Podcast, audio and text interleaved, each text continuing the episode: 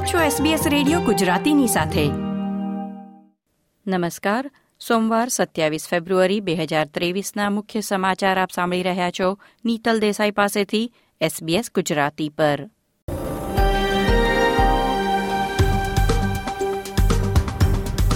આજના મુખ્ય સમાચાર. જેટ સ્ટારના મુસાફરો ચૌદ કલાકથી વધુ સમય માટે એલિસ સ્પ્રિંગમાં ફસાયા. ભોજન પણ ન આપવામાં આવ્યું હોવાની ફરિયાદ. યુરોપના કેટલાક ભાગો માટે વિઝાના નિયમો બદલાતા ઓસ્ટ્રેલિયન નાગરિકોના પ્રવાસ પર અસર પડશે. ઓસ્ટ્રેલિયન વિમેન્સ ટીમે સાઉથ આફ્રિકાને હરાવી છઠ્ઠી વખત ટી ટ્વેન્ટી વર્લ્ડ કપ જીત્યો.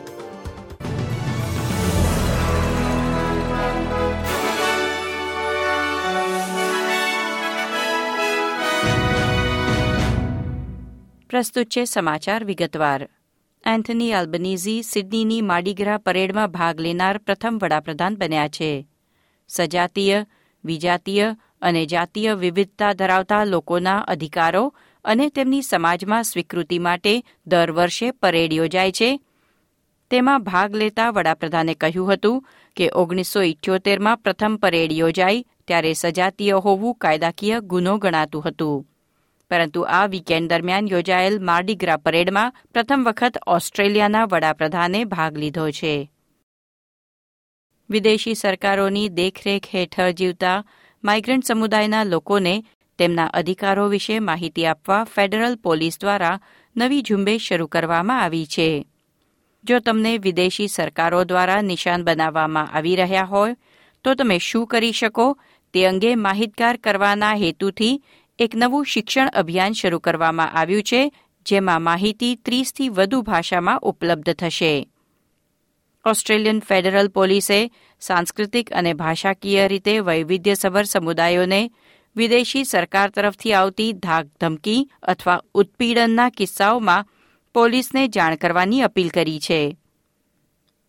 વડાપ્રધાન એન્થની અલ્બનીઝીએ રાષ્ટ્રીય સાયબર ઓફિસની સ્થાપના કરવાની જાહેરાત કરી જે સાયબર હુમલાની કટોકટીમાં સુરક્ષાના પગલાંનું નેતૃત્વ કરશે.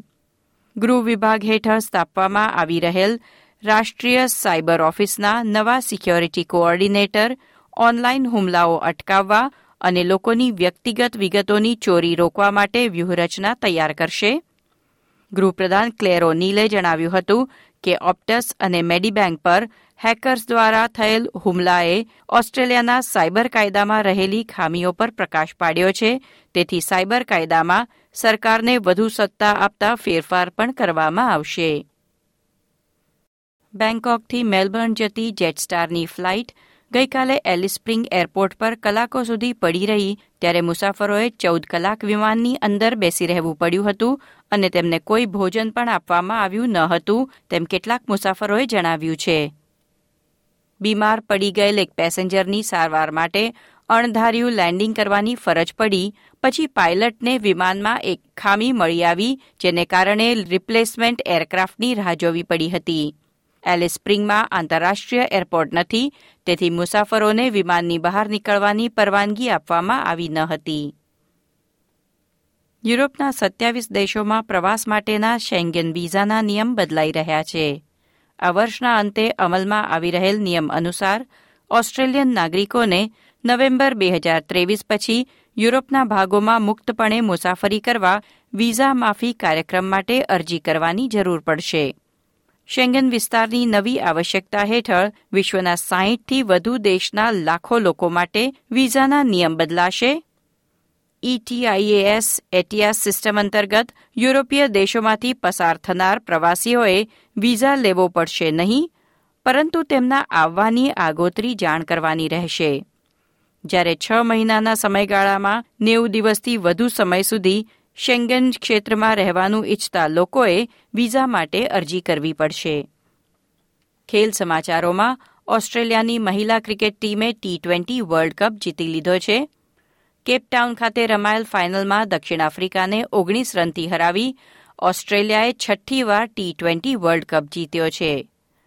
ત્રેપન બોલમાં ચુમ્મોતેર રન ફટકારી Beth Mooney player of the match બની છે. ઓસ્ટ્રેલિયાના જે ફૂટી ખેલાડીઓને રમત દરમિયાન માથામાં ઈજા પહોંચી છે, તેઓ હવે લાખો ડોલરનું વળતર મેળવે તેવી શક્યતા છે. મેલબર્ન સ્થિત લો ફર્મ દ્વારા અનેક ફૂટી ખેલાડીઓ તરફથી અદાલતમાં ફરિયાદ નોંધાવવાની તૈયારી કરવામાં આવી છે. આ હતા સોમવાર સત્યાવીસ ફેબ્રુઆરીની બપોરના ચાર વાગ્યા સુધીના મુખ્ય સમાચાર.